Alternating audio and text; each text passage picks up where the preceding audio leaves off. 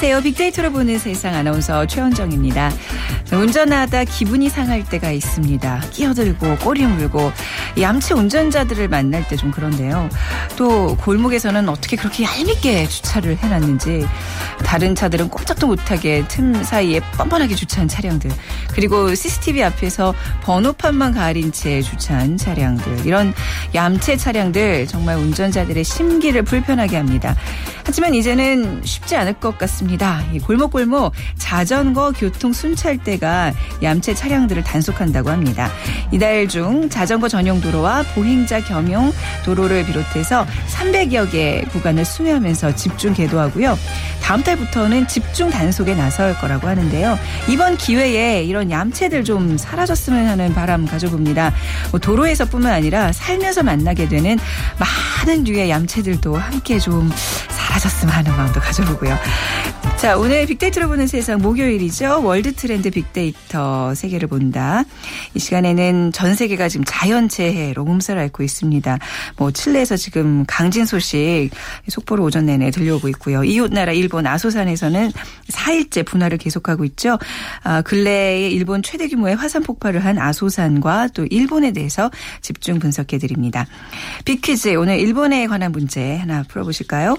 자, 다음 중에서 일본에 대한 설명이 아닌 것을 골라주시면 됩니다. 1번. 국민의 90% 이상이 불교 신자다. 2번. 공용어는 일본어다. 3번. 홈카이도 혼슈, 규슈, 하와이 4개 큰 섬으로 이루어져 있다. 4번 수도는 동경, 도쿄다. 네, 뭐 아시겠죠? 1, 2, 3, 4 중에서 하나 고르셔서 저희에게 문자로 보내주시면 되는데요. 휴대전화 문자 메시지 지역번호 없이 샵 9730입니다. 짧은 글은 50원, 긴 글은 100원의 정보 이용료가 부과되고요. 저희가 푸짐한 상품 마련해놓고 기다리고 있겠습니다.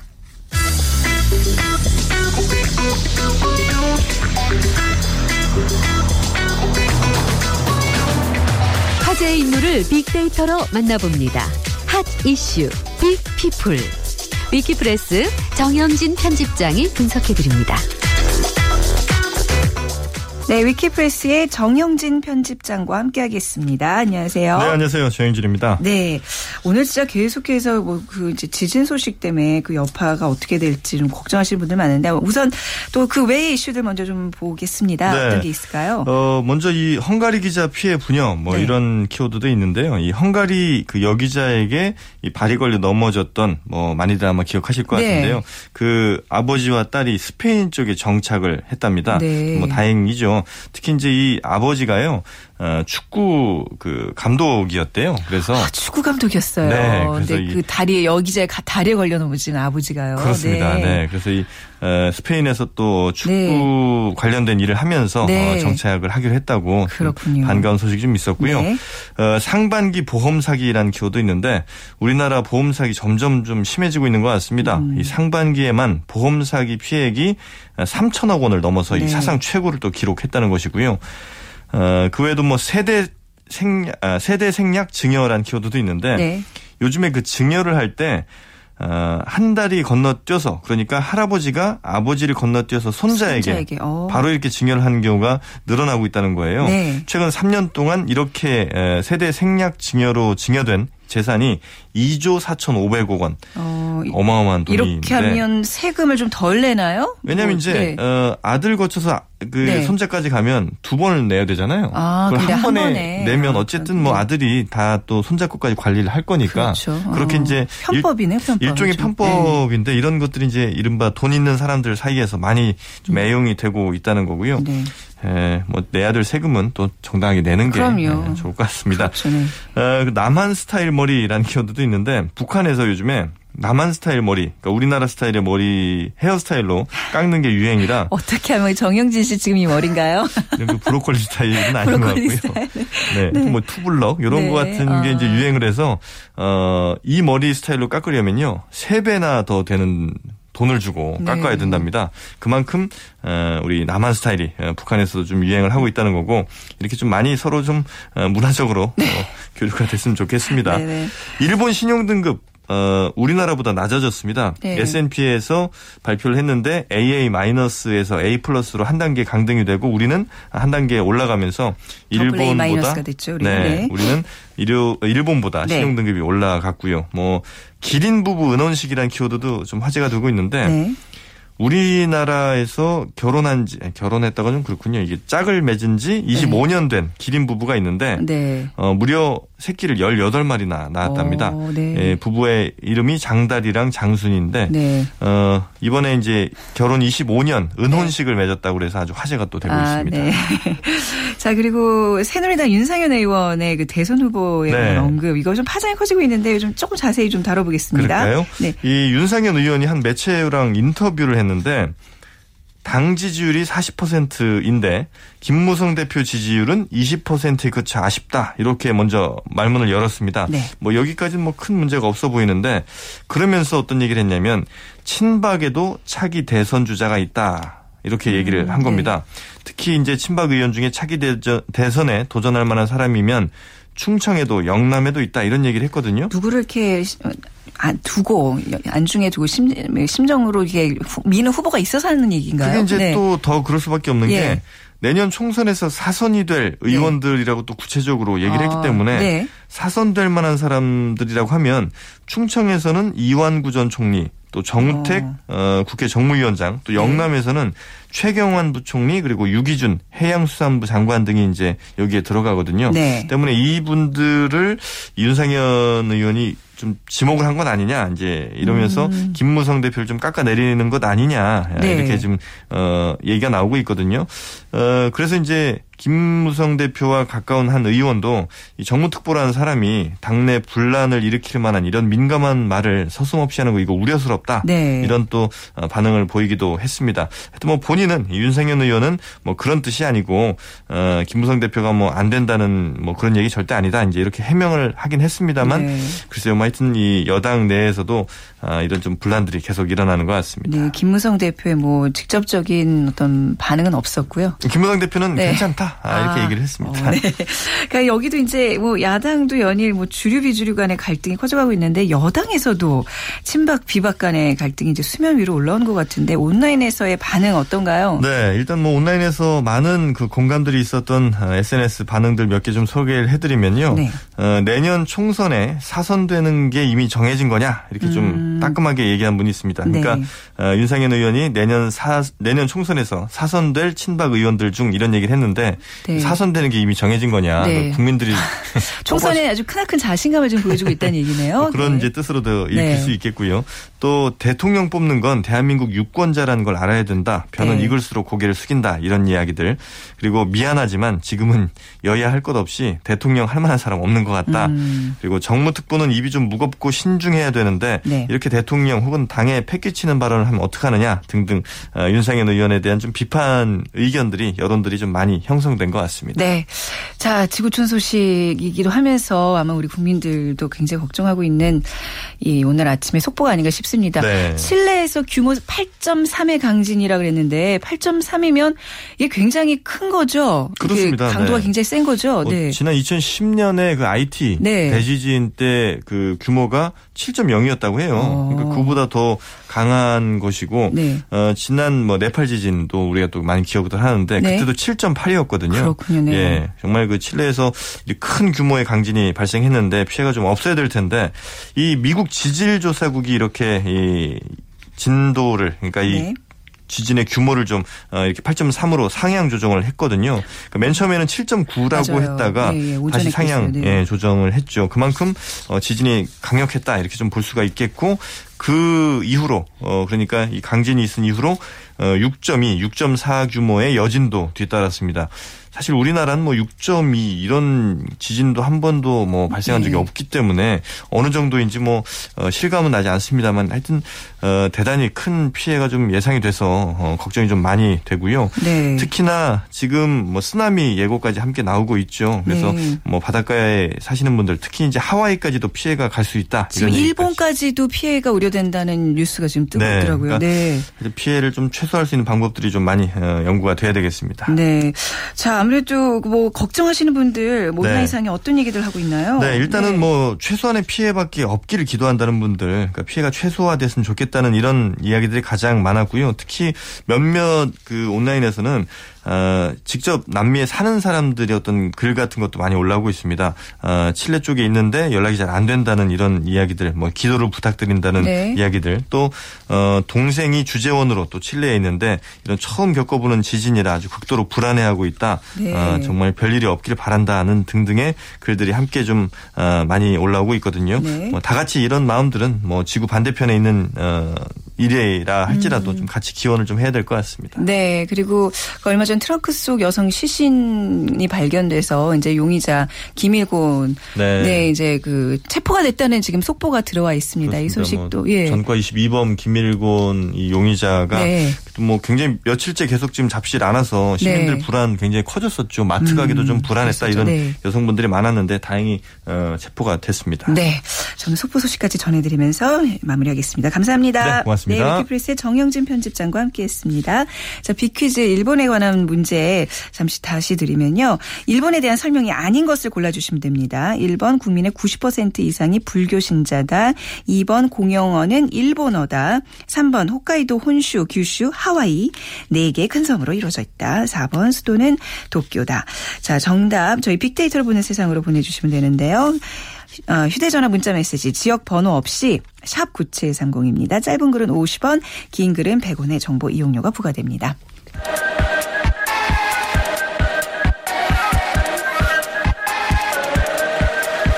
World 트렌드. 빅데이터로 세계를 본다. 자, 지구촌 화제 이슈를 빅데이터를 통해서 분석해드리는 시간. 르몽드 디플로마티크 편집위원이신 임상훈 기자, 역사 여행가 권기봉 씨 두 분 모셨습니다. 안녕하세요. 네, 안녕하세요. 네. 아, 오늘 그 칠레 이제 지진의 여파로 일본에도 쓰나미 이제 위험성이 그 거론되고 있는데 그 사실 얼마 전에 아, 그 큐슈 아소산에서 대형 화산 폭발이 있었잖아요. 네. 이게 어떤 거였는지 조금 브리핑을 예, 간단히 예. 좀 정리를 해 주시겠습니까? 예. 네, 아소산은 뭐 다들 아시겠지만 네. 어, 일본에 있습니다. 일본은 어, 인도네시아 등과 함께 세계적으로 그 활화산이 아주 많은 나라 가운데 네. 한 곳인데요. 그 중에서도 이 아소산은 해발 고도가 한 1,592m 정도 됩니다. 음. 높다면 높고 사실은 뭐 낮다면 낮은 네. 그런 화산인데 중요한 것은 이 산의 원래 정식 명칭이 아소고타케, 즉 네. 아소오악이란 뜻입니다. 네. 오악 즉 다섯 개의 봉우리가 있다는 것인데 다 화산이거든요. 오. 가장 높은 게 이제 아까 말씀드린 어 그 타카다케 1592m고요. 그 외에도 나카다케, 에보시다케, 그리고 뭐 네코다케, 기지마다케 이렇게 있는데 그 중에서 이번에 분출한 것이 나카다케 제일 높은 네. 어, 봉우리였습니다. 어, 사실은 뭐 이런 다섯 개 봉우리 외에도 주변에 그 많은 그 기생 화산들이 있기 때문에 네. 뭐 늘 여행자도 우리 한국에서 많이 가지 않습니까? 음. 언제나 이렇게 뭐 그 증기를 뿜어내는 그런 곳인데 이번에는 좀 예측과는 조금 다르게 먼저 분출을 하지 않았나 네. 싶습니다. 검색 수도 굉장히 많았죠? 예. 뭐 갑자기 증가를 했는데요. 네. 한 2만 건 이상이 어. 됐습니다. 사실 근데 자세히 보면은 수도 수지만 그 연관어에서 네. 음. 뭐 연기, 여행, 코스 이런 게 걸리더라고요. 네. 한국 분들이 많이 가시니까 예. 아무래도 자연적인 어떤 현상으로서의 화산 폭발보다는 오히려 여행하려고 하는데 그렇죠. 이 화산이 터졌네 어떡하지 그런 어떤 아. 걱정 때문에 이렇게 검색량이나 아니면 게재 글수가 늘어난 게 아닌가 싶습니다. 네. 저는 이 아소산을 어떻게 좀 운 좋게 두 번이나 가봤어요. 어, 예, 네. 그러니까 한 4년 전에 갔을 때는 그 아름다운 풍광을 그 앞에서 바로 그 볼 수 있었고 네. 작년에 갔을 때는 이미 무슨 뭐 경계 뭐 그 주의 예, 뭐 예. 단계까지 올라가서 근처에 못 갔는데 작년에도 화산 폭발이 있었잖아요. 조금 있었죠. 그러니까 네. 그 직전에 간것 아, 같아요. 직전에 저는. 예, 예, 예. 직전에. 근데 거기가 그 삼나무로 쫙 둘러싸이고 굉장히 풍광이 좋은데 이제 이게 폭발을 했다 그러면 이 경치는 이제 못 보는 건가요? 예. 어, 지금은 이제 화산재 때문에 문제인데요. 문제인데요. 아. 물론 용암까지 분출하지는 않았습니다. 그렇기 아, 때문에? 네. 어, 화산재 분출이 조금 멎으면 네. 어느 정도 이제 경보 단계는 다시 낮아질 걸로 네. 예상이 되는데요. 어, 그 분화구까지는 갈 수 없지만 주변까지는 그래도 네. 가서 분출하는 모습은 볼 수 있습니다. 어. 물론 그 주변이라는 게 단순히 뭐 5km 이런 것이 네네네. 아니라 한 40, 40km, 50km 이상에서 떨어진 곳을 볼 수는 있는데 네. 워낙에 산이 거대하다 보니까 사실은 그렇게 떨어져서도 볼 수는 네. 있습니다. 이런 일 있기 전에 한번 가보셨었어야 될 텐데, 아, 못 가보셨, 가보셨어요? 저한테 그런 걸 아, 이- 그 물어보시면 아이가 매번. 두 번. 근데 뭐, 이- 일본은 좀 다녀보셨을 거예요. 아니요, 일본 한 번도 가본 적이 없어요. 아니, 나 정말 이해가 안 가. 대마도도 안 가보셨나요? 네. 아. 저는 제가 가본 네. 곳은 프랑스에 좀 오래 살았는데 아, 예. 12년 산거 이외에 예. 프랑스에서 잠깐 영국, 이태리 갔다 온 거 외에는 외국을 가본 적이 없습니다. 아, 아니 뭐 외국을 못 가서 이제 제가 그러는 게 아니라 좀 외신을 다루시는 분이신데 그냥 그렇죠. 오직 프랑스만 한 곳만 이렇게 계속 쭉 계셨다는 아니면 게. 방콕을. 네, 특이한 경력. 네. 그 아소산이요, 그냥 단순한 하나의 화산이 아니라 이제 여러 개가 있다고 하셨잖아요. 네, 말씀드린 예. 것처럼 이제 오악이라는 말이 붙을 정도로 이제 다섯 개의 큰 화산들로 같이 이루어진 집합 화산인데요. 네. 어, 쉽게 보시면 우리 제주도 가시는 걸 한번 상상해 보시면 됩니다. 한라산이 가운데 떡하니 버티고 있지만 네. 주변에는 이제 보통 우리 오름이라고 부르죠. 네. 크고 작은 오름들이 많습니다. 그게 바로 기생 화산이거든요. 그렇죠, 네. 한 번에 분출될 때 하나의 분화구로만 나오는 것이 아니라 그 주변에 지각 중에서 음. 어, 약한 틈을 뚫고서 나오는 이제 기생 화산들인데 여드름도 왜 이렇게 짜면은 그래서 기생 그 네. 여드름이 아, 있듯이 네. 맞습니다. 아소산도 이제 바로 그런 경우입니다. 그래서 네. 남북 길이가 무려 한 4km, 동서는 더 길어서 한 18km 정도 되는데요. 네. 둘레가 한 68km 정도가 아, 됩니다. 네. 그래서 어, 엄청나게 큰 규모인데 그 가운데 칼데라라는 칼데라. 것이 있거든요. 예. 뭐 백두산 천지, 음. 한라산 백록담과 같은 그 정상부에 있는 이 호수인데 네. 이건 뭐냐면 화산이 그 큰 압력을 가지고 분출했을 때 어, 공동이 생깁니다. 빈 공간. 네. 그게 나중에 시간이 지나면서 푹석 주저앉으면 원폭하게 이제 분지처럼 가라앉게 되는데 이 아소산의 칼데라는 세계에서 가장 큰 어, 칼데라 중에 한 어, 곳입니다. 그렇다면서요. 네, 네. 둘레만 한 4km 정도에 달하는데요. 음, 엄청나죠. 그러니까 여기는 그 규슈 지방 가시는 분들 이렇게 대표적인 관광지로 가는 곳이잖아요. 굉장히 네. 편안하게 그뭐 휴게소도 있고 네. 그렇죠. 그 옥상 그 정상 가서 아이스크림도 먹을 수 맞습니다. 있고. 뭐 다리가 네. 불편하신 분들은 네. 이제 로프웨이라고 해서 우리로 치면 이제 케이블카 비슷한 건데 요걸 타고 또 거의 정상까지 가실 수 있기 때문에 네. 남녀노소 사실 누구나 갈 수 있는 그런 곳이었거든요. 네. 예. 자, 이제 우리 임상호 기자와 함께 또 일본의 정계에 대해서 본격적인 얘기 나눠볼 텐데요. 네. 화산 폭발만큼이나 좀 일본의 정계도 긴장의 연속이 아닌가 싶은데 네. 지난주에 이제 아베 총리가 자민당의 총재로 연임이 된 거죠. 그렇죠. 확정이 됐죠. 확정이 된 거죠. 네, 예. 선거 없이. 선거 없이. 그러니까 이제 이것도 좀 먼저 짚어야 될 것 같아요. 왜 네. 일본은 선거 없이 이게 자민당 총재로 이렇게 연임이 될 수 있나 뭐 이런 거에 대해서 조금 배경 설명을 해 주실 수 있을까요? 네, 네네. 그 아까 그 권기봉 씨께서 네. 그 오악이라고 하셨잖아요. 네네. 지금 일본 정치계는 일악입니다. 그러니까 바위가 하나밖에 없는 거죠. 아, 네네. 사실 그, 그, 저, 자민당이 어, 개파가 일곱 개가 아, 네. 내부에 있는 걸로 알려지고 예. 있는데 사실상 지금 거의 그 제 개파로서의 실력을 행사할 수가 없고 음. 어, 사실 아베 신조 어, 총재의 단일 체제다 이렇게 네. 봐도 무관할 정도로 네. 어, 사실상은 도전자가 있었죠. 있었는데 그 저기 그 세이코 네. 도전자. 근데 그 여성 그 정치인으로서의 한계 물론 그것 본인 스스로도 그런 얘기를 하기도 했었습니다만은 어, 극복하지 못하고 음. 사실 20명의 어떤 그 저 명단을 지지자 명단을 확보를 해야 되는데 실패했거든요. 네. 아, 그래서 결국은 어 선거 없이 선거 없이 바로 그 총재가 선출된 경우가 어 무투표로 한 거는 20, 저 1997년 이후로 처음이고요. 아 그래요. 네, 네. 네, 그리고 어저 무선거 아예 선거 자체를 필요가 없다라고 그 후보자도 없이 아, 그렇게 된 것은 지난 그 고이즈미 총리 때의 그 총재 때의 그 2001년도 이후에 처음이라고 하거든요. 음, 네. 당분간은 이런 그 독재 체제가 한동안은 계속될 것으로 보이고요. 네. 어, 앞으로 이제 3년, 3년 정도 이제 저, 저 보장을 받은 건데 만약 끝까지 다 채울 경우라면은 어, 일본 역사상 그 세 번째로 어, 저 임기를 길게 세 번째로요. 네. 세 번째 장기 총리가 될수 그렇죠. 있다는 얘기죠. 네. 참 이 아베 총리는 우리와 좀 악연이 있는 그런 총리인데 이런 분이 계속 오래 한다는 게 좀 걱정스럽기도 하고 그죠. 예. 그러니까 이제 일본은 내각 책임제인 거잖아요. 그렇죠. 그렇죠. 그러니까 국회의 신임의 근거에서 내각이 성립되는 건데 네. 자민당이 이제 워낙 다수다 보니까 네. 이렇게 이렇게 쉽게 선거 없이 다시 이제 총재 연임이 됐습니다. 근데 아, 그렇다고 당분간 아베 총리를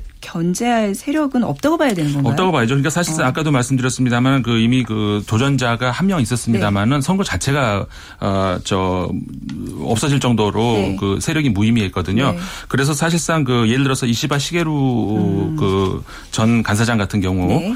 어뭐 가장 그 아베 현 총리의 라이벌로 꼽히고 있습니다만 아예 지금은 도- 이번에는 그 도전 자체를 안 했고요. 음. 아, 지난 2012년 선거 당시에는 1차 투표에서 1위를 했거든요. 네. 근데 2차에서 이제 아베 총리에게 역전패를 당한 사람인데 어, 사실상 지금은 거의 이제 꼬리를 내린 상태라고 볼 수밖에 없고 대신에 이제 어, 지금은 아베를 견제하긴 뭐 라이벌로 선다기보다는 포스트 아베라고 할까요? 음. 아베 총리 이후를 노리겠다는 그런 그 잠룡들이 주로 이제 그, 그 정치적인 구상을 하고 있죠. 음. 네네. 예를 들어서 이제 그 아까 말씀드린 이- 이시바 시게루 같은 경우도 네. 어, 새로 이제 세력을 지금 그 교합하려고 음. 그런 움직임들이 있거든요. 그렇기 때문에 어, 지금 현재 그 아베 총리를 견제하겠다 이런 세력은 거의 없고 네. 포스트 아베를 준비한다 어. 이렇게 세력들이 있습니다. 이렇게 견제 세력 없이 독주한다는 건 일본 정치에서도 굉장히 어떻게 보면 건강하지 못한 그렇죠. 상황인데 말이죠. 네. 네. 그 집단 자위권 행사를 이제 용이하게 하려는 법안 개정 전국에 들어가 있는데 네. 이게 그렇다면 통과가 될 가능성이 굉장히 높아지는 거네요. 굉장히 높죠. 이제 지금 어. 오늘 내일 거의 지금 일본 전국 저 전계에서는 지금 그 그렇게 보고 있거든요. 네. 그러니까는 어 사실상 지금 그 야당이 극렬하게 반대를 하고 있습니다만은 뭐 제일 야당이라고 할 수 있는 민주당이 좀 지지율이 6%거든요. 이제 음. 그리고 지지율뿐만이 아니라 이제 그 일단 그 국회의원 수도 너무 부족하고 사실상 역부족입니다. 그래서 네. 근데 어- 다 어쨌든 간에 극렬하게 반대하고 있기 때문에 네. 어, 표결로 바로 어, 밀어붙일 것이냐 그거는 이제 좀 두고 봐야 되거든요. 이번 주 안에 오늘 내일 안에 결정이 됐지 않을까 싶은데 네. 물론 그래서 일본 그 언론들 중에서는 이렇게 전망하는 음, 경우도 있더라고요. 그러니까는 그 중위 지금 참의원에 계류 중인데 네. 중의원 참의원에서 그 60일 동안 계속 그 중의원에서 넘어온 것을 표결을 하지 않고 있다면은 음. 네. 중의원에서 3분의 2 선을 넘으면은 네. 자동으로 통과가 되게 하는 그런 이제 법률적인 장치가 있는데 네. 아, 그렇게 다시 중의원 왜냐하면 중의원이 좀 3분의 2선을 넘고 있거든요. 아, 자민당이. 네, 네. 그러니까 중의원으로 다시 넘겨서 그렇게 3분의 2선을 통과하는 어, 이렇게 할 가능성도 있다. 음. 이런 보도들도 나오고 있는데 그렇게 될 경우 물론 법적으로는 가능하지만 정치적으로 상당한 부담을 더 안고 있는 거죠. 정치적인 네. 합의 없이 바로 그런 그 힘으로 밀어붙인다. 음. 그렇기 때문에 그렇게까지 과연 갈 것인가 그 생각은 네. 듭습니다만 어쨌든 간에 지금 오늘 하고 내일 사이에 아, 그런 그 중요한 결정이 내려질 것으로 보이죠. 그렇네요. 그러니까 이게 지금 여론이 뭐 전직 판사들도 집단으로 네. 의사 표시할 만큼 뭐, 뭐 다양한 뭐 법조계뿐만 아니라 이제 다 일본 내부에서 많은 국민들이 반대를 하고 있는 건데 네. 이렇게 무리하게 법 개정을 해야 되는 이유가 있어요? 그러니까 사실 지금 네. 그 가장 호기라고 볼 수가 있는 거거든요. 그러니까는 네. 그 일본 국민들 같은 경우도 지금 내각 지지율은 굉장히 낮거든요. 네. 36%를 그 지지한다. 그 반대가 54%나 되고 네. 그러니까 저 지난 2012년 출범 이래 최저치거든요. 어 그렇기 때문에 어, 지금 상태로서는 그 그리고 이제 안보 법안에 대한 그 반대도 굉장히 높고요. 음, 네. 근데 이제 어쨌든 간에 아까도 말씀드렸던 것처럼 중의원의 3분의 2선을 확보하고 있고 참의원도 어 과반 이상을 확보하고 있고 이제 이 상태에서 지금이 기회 아주 지금을 놓치지 않으면은 앞으로는 어렵 게 될 것 같다는 이런 판단을 사실상 한 것이죠. 음. 네. 지금 이 이상 넘어가면은 이제 어렵다는 판단을 한 것 같습니다. 네 네. 자, 그러면 또 다시 좀 또 화산 폭발 얘기로 넘어가도록 해보겠습니다. 화산 분출 뭐 이런 것들은 이제 예측이 가능하다고 알고 있는데 네.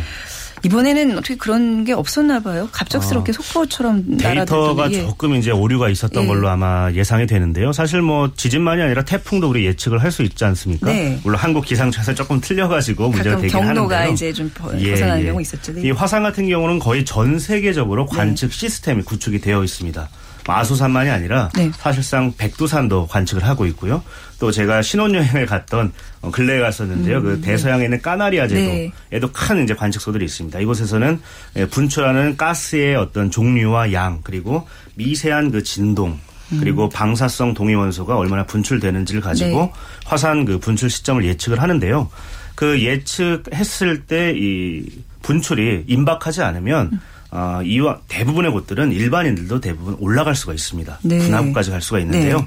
어, 대부분의 화산이 그렇습니다만 아소산도 물론 그랬고요. 네. 이번에는 조금 그 지진 그 미세한 진동이 제대로 관측이 안 됐었다고 하고요. 그래서 좀 나중에 음. 폭발하지 않을까 했었는데 이번에 그냥 폭발해버린 거죠. 네. 이렇게 일본의 뭐 활화산 예. 분출하고 있는 화산이 얼마나 돼요? 어떤 좀 대표적인 또 그런 게 있나요? 아, 일본 뭐 네. 엄청납니다. 전 세계 그 활화산 분포량의 7% 이상이 일본에 있는데요. 네. 그 중에서 아, 이걸 숫자로 말하면 110개 정도가, 어. 110개 정도가 일본 열도를 따라서 쭉 나열이 돼 있습니다. 네. 그나마 없는 곳이 이제 가장 남부에 위치한 오키나와 현. 네. 에는 이제 활화산이 없습니다만 그 북쪽 그 베링해 쪽에 있는 홋카이도에서부터 큐슈까지 어, 110개 정도가 이제 나열이 돼 있는데 엄청나네요. 예, 문제는 이제 그 활화산의 그 살아있는 활성도가 네. 좀 높다는 게 이제 조금 문제입니다. 일반인들에게는요. 네. 그래서 레벨 3 이상의 화산이 한 3개 정도가 됩니다. 이번에 폭발한 아소산.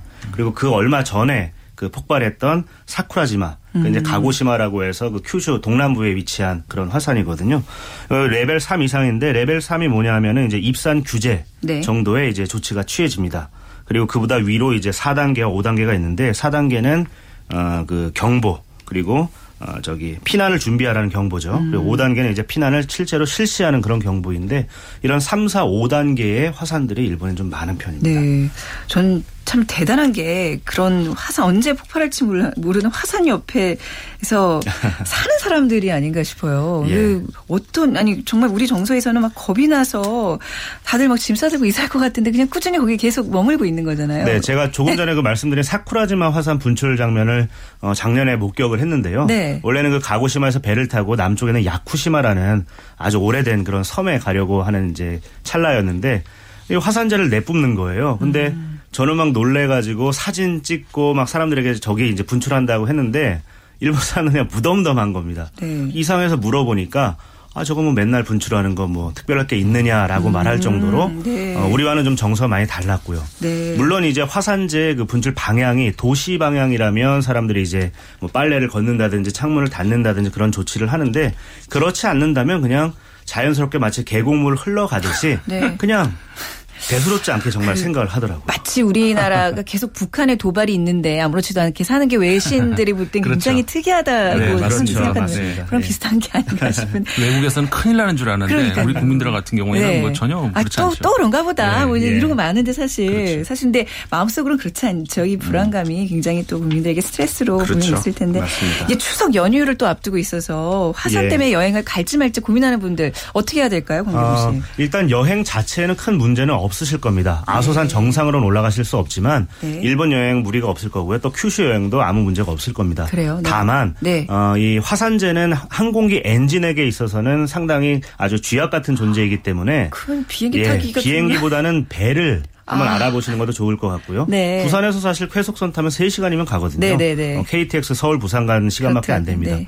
그래서 비행기도 처음부터 겁을 먹으실 게 아니라 음. 그냥 그 항공 운항 상태만 조금 이제 그 모니터링을 하고 계시면은 네. 어, 비행기 뜨면은 사실은 큰 문제는 없습니다. 네. 예. 그리고 이제 끝으로 우리 임성 기자께 이 아베 정권에 대해서 좀 우리가 앞으로 좀 전망과 함께 마무리 말씀 부탁드리겠습니다. 네. 뭐 아까 말씀을 드렸습니다만 네. 당분간은 그 탄탄대로 에 놓여 있다 음. 이렇게 볼 수밖에 없고 그런 만큼 우리 입장에서는 이제 아무래도 그 어떤 마찰 이런 것들을 어, 우리가 좀 생각 저 생각을 할 수밖에 없는데 네. 최장 기, 간 동안에 만약에 이제 할 수 있던 6년 9개월 동안을 저저 할 수가 있거든요 네. 집권을. 어, 근데 물론 중간에 그 뭐 걸림도 장애물은 있습니다. 예를 들어서 이제 2017년으로 기억하고 있는데 그 이제 소비세를 인상해야 되는 어떤 어. 그 시점이 오거든요. 네. 그때 일본 국민들 지지율이 어떻게 될지. 그다음에 지금 중국이 경제가 좀 안 좋아지지 않습니까? 네. 그래서 일본 환율이 좀 올라가고 있는데 과연 그, 그, 예- 그 예상 기대하는 대로 일본 경제가 그렇게 가줄 수 있을 것인가? 네. 아, 그런 거에 따라서 이제 그 국민들의 지지, 어, 지금 국민들이 전체적으로 그 안보 법안에는 반대를 심하게 하고 있거든요. 네. 근데 이제 경제 하나 살려달라는 그것으로 이제 어, 버티고 있는데. 네. 아, 거기에 이제 우리가 좀볼 수가 그 있겠죠 앞으로 전망을. 네. 자, 오늘 일본에 대해서 두 분과 말씀 나눠봤습니다. 르몽드 디플로마티크 편집위원이신 임상훈 기자, 그리고 역사 여행가 권기봉 씨였습니다. 두 분 감사합니다. 네, 감사합니다. 네, 오늘 빅 퀴즈 정답은요. 홋카이도 혼슈, 시코쿠, 규슈 4개 큰 섬으로 구성되어 있습니다. 3번이 아니었습니다. 9597님 아파트 경비원으로 근무하면서 알기 쉽지 않은 상 식과 지식 감사합니다 하셨는데 저희가 문화상품권 드리겠습니다. 내일 뵙겠습니다. 고맙습니다.